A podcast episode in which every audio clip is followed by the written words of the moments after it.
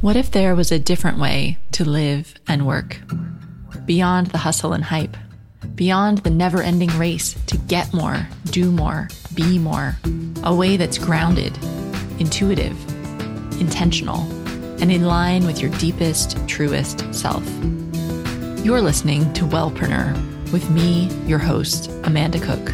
Together, we'll explore nature based personal growth for high achieving women I invite you to plant your feet on the earth, slow down, tune in, and get ready to create a life of meaning and magic.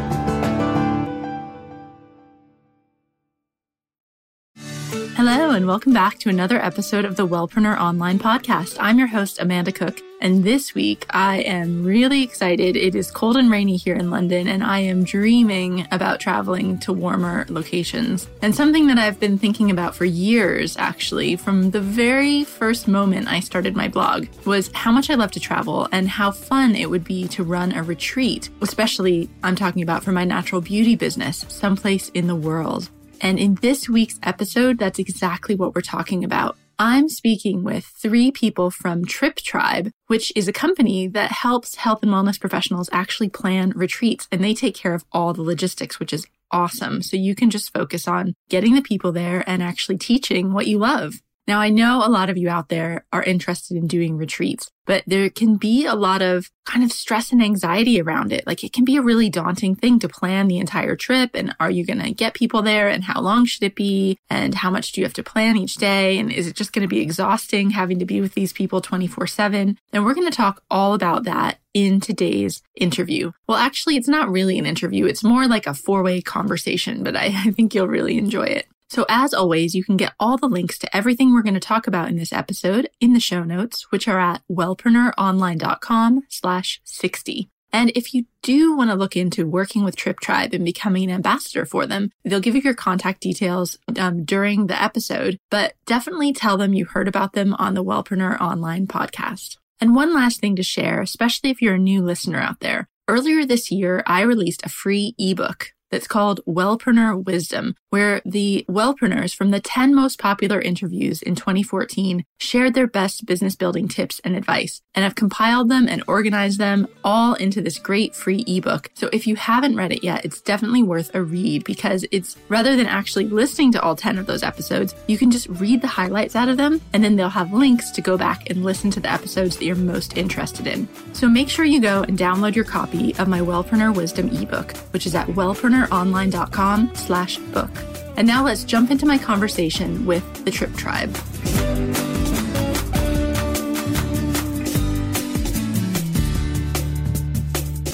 So I'm here with Katharine, Jared, and Marc from Trip Tribe. Welcome to the show, guys. Thanks. Happy to be here. Thank you. So this is going to be a little bit different than our typical interview because we'll kind of be in this four-way discussion, I guess. But I think that's brilliant because you all have a lot of different input and experiences to share with us about planning successful retreats. So could you start off maybe, Katharine, and tell us a bit about what Trip Tribe is? Sure, absolutely. We're essentially a travel company that helps fitness and yoga and wellness instructors and entrepreneurs build, create, retreats for their students and their followers. We work with a variety of sort of boutique venues around the world. We do all the logistics so that all of those folks who want to lead their students can really focus on their students and on how they want their retreat to go. Awesome. I think that's definitely one of the worries that I've heard from a lot of people in my community is that, you know, it could be awesome to lead a retreat, but oh my gosh, just imagine having to do like the hotel planning and make sure everybody has enough pillows and that you're getting the right food and all the transportation. And so you guys take care of all of that. Yeah, exactly. Awesome. Exactly. Yep. awesome. So I'm really glad you guys agreed to come on the podcast because running retreats is something that so many wellpreneurs dream about doing. I mean, it's like the ultimate fantasy, right? To get to go wherever you want in the world and teach and do what you love and get paid to do that. But I think in a way, it's also really scary because it's like a workshop, but times a hundred. So people already have some anxiety around, you know, if I plan a workshop, are people going to come? And I think a retreat it can be even you know, that magnified because suddenly it's a bigger investment. Yeah. And it's a longer amount of time. So just to start off, what in your opinion really makes for a successful retreat?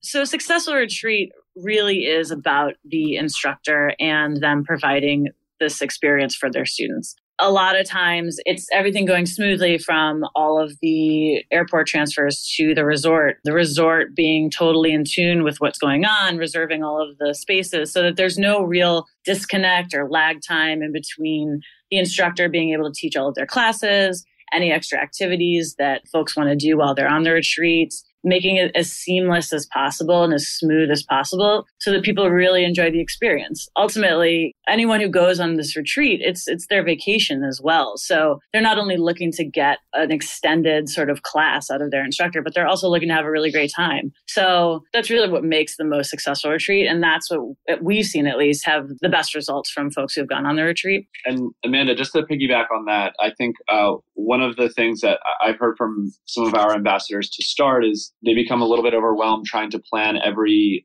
hour, you know, every activity and everything that goes on during the retreat. But we've actually found that, like Katharine had said, a lot of these people are combining, you know, an extended class, but also a vacation. So uh, not to be afraid to schedule in free time and be flexible with some of the activities and let people do their own exploring while they're there as well, in addition to, you know, a yoga class or a fitness class. So that type of flexibility is something we've heard as being a big factor in successful retreats. Oh, that's really great because it takes the pressure off too. It's not like you have, as the leader of the retreat, you don't have to be on 24 7. Yeah, absolutely. And that's actually been something that we've heard from ambassadors. One of their sort of concerns is that, you know, they spend an hour a week with all of these folks, but to spend an entire week with them is kind of overwhelming. So to know that it's not necessarily all about them, it's about them, also the entire experience as a whole is really it, it puts a lot of people at ease sometimes. And then it also you know when you're more at ease you have a better time. Yeah absolutely. And i love the idea that it's actually people's vacation. And i think much like when you're running a group program or any kind of um, in-person event a lot of the experience is also interacting with the other participants. So it doesn't have to just be all about the instructor. So that's really good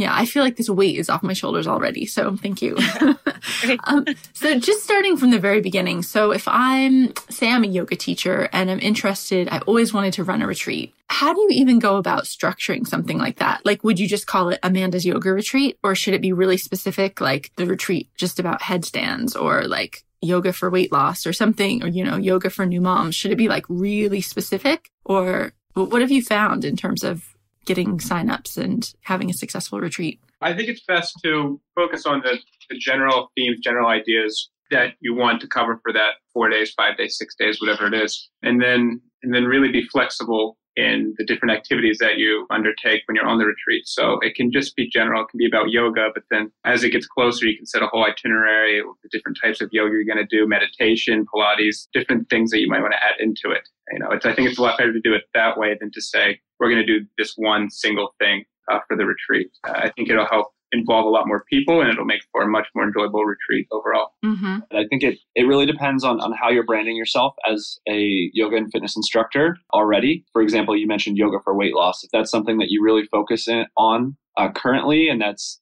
something you've been getting a lot of interest in just locally at, at studios and whatnot, it's probably a good idea to continue that theme into your retreat. That being said, some yoga instructors and fitness ambassadors, whatever it may be, are, you know, just have a broader brand. Maybe they just do personal training.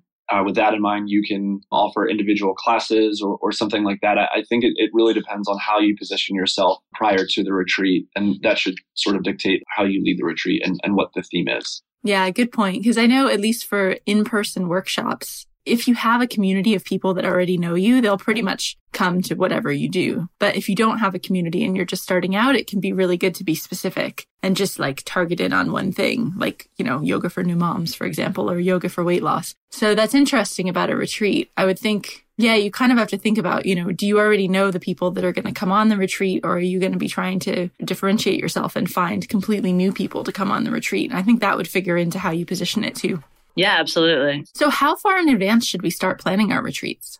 So, when we launch a retreat, we have seen at least I always recommend at least five to six months from when the trip is live and all and all prepared and planned to when the trip actually departs. We find that a lot of people book about four, four and a half months out. That's when a majority of our travelers decide to go on these trips. So with that in mind, we recommend about a month or two to really promote and, you know, get that trip out there. So when I speak with yoga and fitness ambassadors, I usually say at least five to six months um, ahead of time. With that in mind, we do see a lot of people planning even with more time in, in between. Mm-hmm. Yeah, because I think depending on where it is, it's, I mean, that's quite a big investment if you're going to fly to Thailand, for example. So people might need some time to plan for that. And I would think when you say five to six months before, is that like from the teacher's initial idea or is that from when they would get it up on your site? That's from when they would get it up on our site. And usually, if, if someone comes to us with an idea for a, re- a retreat, we can usually launch that trip within a week or two. So it doesn't add too much time to that. But once it's up on our site, we usually say five to six months at least. Right. Okay. And then what have you found is most successful for promoting retreats? So, mostly our ambassadors and our instructors and our um, wellness professionals ha- already have a sense of a following or they already have like a great sort of student base. The most successful trips that we've had have included the majority of the guests going on the trip are all from that student base or from that following. However, there's in terms of actual nitty gritty promotion, getting the word out via social media channels. A lot of times, some of our instructors have had blogs. They'll get the word out in blogs, actual classes, touching base with all of their students while they're at class. Just getting the buzz going around the fact that they're going to lead this incredible retreat and then getting folks to commit either by themselves or with another friend or, you know, it's, it's that whole social aspect, as you had mentioned earlier, of going on this trip, not only to experience this instructor, but also to have a great time with their friends. That's been our most successful way of promotion. Yeah, I think another tactic that I would recommend is it takes a couple of pitches, I guess you could say, to get people to book a trip. So it's not as much as I emailed this person once, they were interested, they'll go book the trip. Uh, something we practice, you know, in our own business as well as something we recommend is it will take a couple of emails, a couple of pieces of communication with your students and followers to convince them and just really stay on, on top of their radar. A lot of ambassadors will say, Oh, I have some people interested. I'm just waiting for them to book. But really being proactive and checking in with people every week and, and making sure that you are you know in the forefront of their mind i think is, is something that is pretty effective yeah i can see that like people would hear about it and get really excited but then getting excited about say going to thailand or something versus actually putting down the money to book the trip and reserve your place is a big it's a pretty big step. So i can see that you need to like follow up with people and just do the normal marketing stuff you do for anything really like highlight the benefits and share like share why you're excited about it things like that to try to get people build up the anticipation i guess. Absolutely. And a lot of times some of our more successful ambassadors will look for flight deals or look for things outside of the actual retreat that might entice people to go or might make it easier for some folks to be able to afford the flight if it's a far distance, things like that. So just being on top of it and constantly sort putting it in people's minds, as Jared said, has really, really been successful. So how many people typically go on a retreat? Anywhere from 10 to 20 usually. Our sort of minimum to make the retreat successful right now, actually, it's varying as we go forward, but it's anywhere from seven to 10 people. It keeps it intimate, but it also allows for little social groups to, to emerge while on the retreat. And then oftentimes when we have two ambassadors they'll be they'll each bring about 10 people to sort of increase that social connection as well mm-hmm. oh so you can do a joint retreat mm-hmm. oh how much fun. That'd be awesome. Yeah, yeah. So, so how do you decide where to go? It's a great question. I think as travelers that's something we struggle with too. But i would say we usually recommend uh, thinking about who your clientele you know who, who your client base is. If they're experienced travelers maybe they're they're more adventurous they would go somewhere further like thailand. If they haven't traveled as much, maybe something closer and easier to get to, like Mexico. We also always recommend people consider flights and you know ease of, of travel in, in determining where they want to hold their retreat. If it's your first retreat with your clients, we recommend something simpler and more affordable like Latin America. And then as you continue, you can hold retreats and, and maybe more adventurous spots but it's really up to what your preference is, what would get you excited, and then also what your clientele can afford and, and would be, um, you know, in tune with. So obviously that's for a US audience. And I'm based in London. So we've got people all over the place. So for us, like the cheap destinations would be maybe Greece or Spain or Portugal. And going to Mexico would be a huge splurge, actually. So take into account, which is totally cool because actually people are listening all over the world. So I think take into account where your clients are. And I think for a lot of us listening, we do online business. So you could have people living all over the place. Mm-hmm. And so I think it's a combination of where you want to go plus where your audience is based and, and what you think they'd actually what they'd you know where they'd be up for going so i'm curious you guys since you work for trip tribe do you get to go check out all these awesome resorts We're getting there. We actually have another associate of ours who is at one of our venues in Mexico right now. So she's reporting back on the lovely weather, and we're all really jealous. Mm. but yeah, we're slowly making our way around to, to visit them. Cool. I'd love to hear from each of you just really quickly, but like, what's your favorite destination for a retreat, just personally? My favorite place has to be India. I also really like Indonesia, although it's probably one of the more popular places. So if we're going to say somewhere that's a little less popular, I love India. You get a little bit of everything when you go to India. You get amazing culture, amazing food. You can have peace and tranquility if you want, or you can have nonstop action. India has everything. And they have a visa now for for people visiting for yoga and things of that nature. That makes it a really seamless process to attend. Ooh. Yeah. Awesome. I guess for me, I would have to say Nicaragua. I've I've actually for other work that I've done and since I was a teenager, I've I've been going to Nicaragua. So I think I've been there six or seven times. I love the people. I have friends there, and I, I know the country pretty well at this point. So I can't stop going back. Um, the weather is great. The surf is great. So I would definitely recommend some of our places in Nicaragua. I'm a total Europe fan. I lived in Greece. We actually have a retreat going to Santorini in the fall that I am close to getting on. I love some of our sort of venues in Italy and Greece and Morocco. I mean, even though Morocco's not in Europe, obviously, but that area of the world, the Southern Europe, just is so stunning. The food is incredible. I think it allows for a lot of different types of activities that aren't necessarily like surfing and stand up paddleboarding, but more exploring the culture in terms of the food and the markets and things like that. So that would be mm-hmm. my preference. Oh, Amazing. Cool. I'm sitting here in London. It's really cold and it's been rainy today. So thinking about traveling. Yeah. We're in Thank you, everyone. very cold. So we hear you. Snow, snow and ice everywhere. Is it? Do you recommend to usually that the instructors have been to the destination before, or could you plan a retreat in some place that you hadn't been? Uh, I was going to say most of our, I would say most of our instructors have not visited their these countries beforehand. I, I actually think they see it as an opportunity to see a new country and experience a new country. And that is what actually gets them motivated and excited to promote the trip and make it a successful retreat. So I would say most of the people that we we have leading retreats have not been to these places prior mm. to, to um, having it. And just to add to that, because I think there's probably a lot of concern about visiting a new place, especially if it's a totally foreign place like Thailand or even Latin America or, you know, anywhere that you haven't been before in a different country can be a little scary. That's part of what we focus on, not to totally make this about ourselves, but I would recommend for anyone sort of hosting their first retreat, definitely get in touch with a service that will help you figure out all of the logistics. I think transfers to and from the airport to some places that are maybe a little bit further away is a huge thing that you don't even think about sometimes. Making sure that the resort has a place for you to practice your classes, that you can reserve it. You know, what is the food going to be like? A lot of people sometimes have guests with a lot of different types of dietary preferences from, you know, vegetarian to vegan to whatever, and, you know, even allergies and whatnot.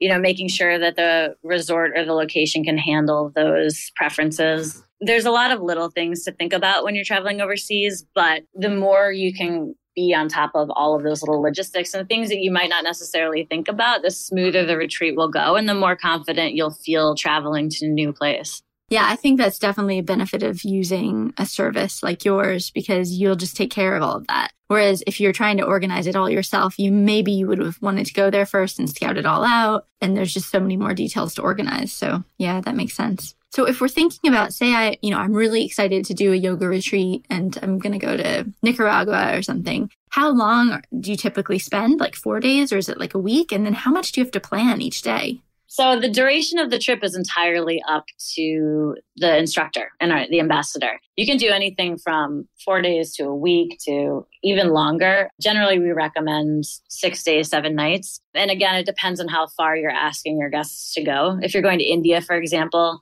and you don't live in India, that's a long flight and you want the duration of the experience to be as fulfilling as possible for someone who's traveling that far. In terms of the itinerary, again, it goes back to sort of what Jared was saying. It, it, entirely depends on the instructor and what you're looking to do. We find that the more successful retreats have more space in the itinerary that allows the guests to plan for other things outside of classes. So instead of having every single moment planned, there's a lot more flexibility and that gives people a lot more freedom to do other things. And that that tends to be successful in terms of providing your guests the best experience possible. Mm-hmm. I could see that people might feel like as an instructor you might feel a bit weird about that. Like, oh, people are paying all this money to come halfway around the world and see me, and I'm giving them all this free time. But actually, I think it comes, what you're saying is it comes back to what we started talking about, which is that this is people's vacations and it doesn't have to be like the Amanda show the whole time.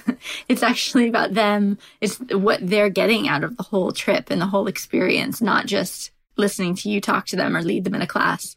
Right. Yeah, exactly. And, you know, and it's always good to keep in mind that you're going to a destination that probably some people haven't been to before. So part of them going with you is to also see that place and, you know, experience some different types of activities. There's usually any number of things you can do that you can either schedule through the venue or sometimes if you're the ambassador you can schedule it for them from ziplining to hikes to tours to anything that sort of allows people to take in that country and that culture and you know even if it's just spending three hours on the beach by themselves like sometimes that's what people want to do mm-hmm. so to give them that flexibility along with providing them your service of teaching them a class really gives an impetus for them to want to go with you. So I'd love if you guys could share some common mistakes that people make when planning retreats. And obviously this stuff doesn't happen with your service because you take care of all the logistics. But right. but what have you seen that when people are planning retreats in terms of like organizing them or positioning them or selling them or just setting them up? What are some common mistakes that people make? Right. So a couple common mistakes that we see a lot is one, trying to do it in too short of a time period. So someone trying to set up a retreat that's only three months out or two months out. As we mentioned earlier, a lot of people say, oh, yeah, I want to go, I want to go. But it just doesn't work like that in reality. People need to request off of work. They need to get a lot of ducks in order to be able to go on vacation often. So giving yourself the time, even if it seems enticing to go to some place in the summer that's going to be beautiful, really think about it. Give everyone time to sign up and then another big mistake that we see is assuming that, say, through a large social network, you're going to be able to get a leader is going to be able to get a lot of people who they don't work with on a day-to-day basis or you know week-to-week basis assuming that a follower on a social media website that hasn't had a lot of interaction with you is going to be interested in going on the retreat generally we find that it's really those people that you're working with on a daily, weekly, monthly basis that are going to be the ones that attend. So it's really important to build up your own network first, your own clients, your own students before venturing into it because those people end up being a lot more valuable than say 10,000 Twitter followers or Instagram followers or what have you. Mm-hmm. And to uh, to piggyback on that a little bit, I think one of the things we do hear from ambassadors a lot is, yeah, I have five people that said they want to go, and then when the trip is launched and they're ready to go, they either find a reason not to or they're a little bit flaky. So I think really pressure one, making sure you have more than just the minimum. You know, in case someone falls out or someone cancels or someone can't go anymore, you have other people you can go to to help fill this retreat. Also, to pr- really pressure test people before you launch the retreat. If someone says they'd like to go, you can say, "Oh, okay, great. You can can you put down a deposit next week to hold your spot?"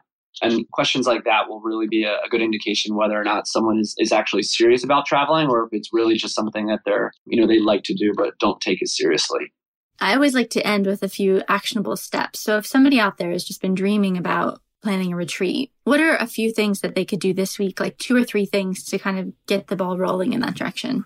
First thing I would do is talk to the students, talk to the clients, talk to your friends, and see what they're interested in doing, when they're interested in going, see if there's demand for it first. You know, it doesn't have to be official, but just, you know, mention it. Say, this is what I'm thinking about doing. Would you be interested in going?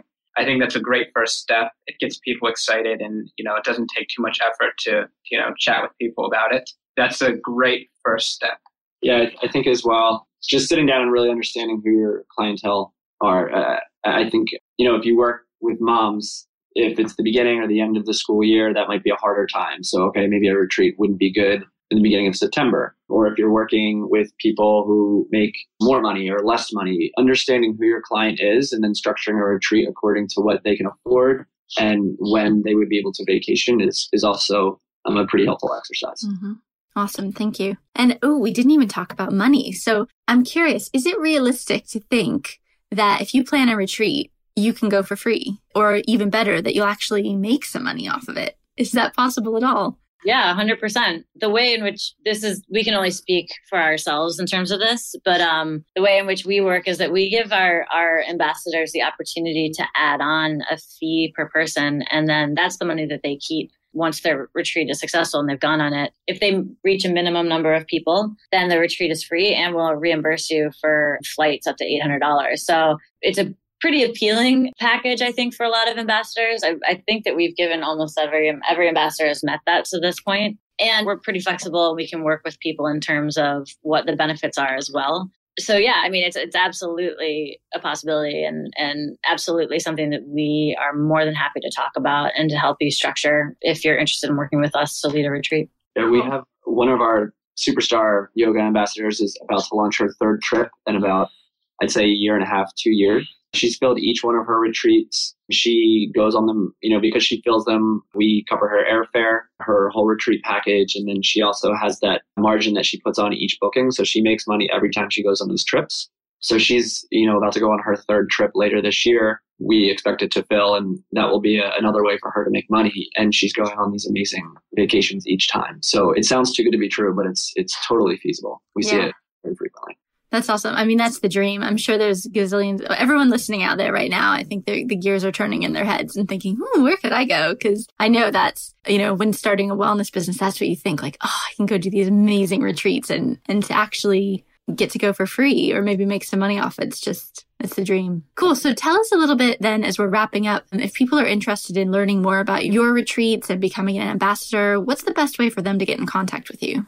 We have uh, an application process. It's very simple, but I think probably the easiest for your listeners, the easiest way to get in contact with us is just shoot us an email. We're always happy to chat about the program and, and see if it's a good fit. My name is Jared, J A R E D, Jared at triptribe.com. They can drop me a note or anyone else on the team. Marc is M A R C at triptribe.com. Katharine, Katharine at triptribe is K A T H A R I N E. So, yeah, I mean, they can just shoot us an email and we can explain to them how to uh, apply for it.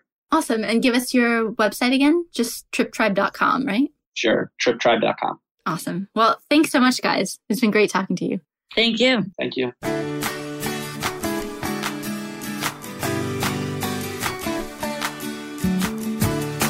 Well, are you totally inspired to run your own retreat now? I know I am. So you can get all the links to everything we talked about in the show in the show notes at wellpreneuronline.com slash 60. And if you do want to get in touch with Trip Tribe, just remember to let them know you heard about them on the Wellpreneur Online podcast. Now, since my last episode the other week where I had a listener question, I've been getting more questions in, which is just awesome. So if you have a question about building your wellness business online, please hop over to wellpreneuronline.com slash 60. And on the right hand side, you'll see the black ask me a question link. And if you click that, then you can just record your question and I may use it in a future episode. So you'll be able to hear your voice on my podcast, which is just excellent. Anyway, sending you tons of luck and good vibes for your week with your wellness business. And I will see you back here next week with the next episode.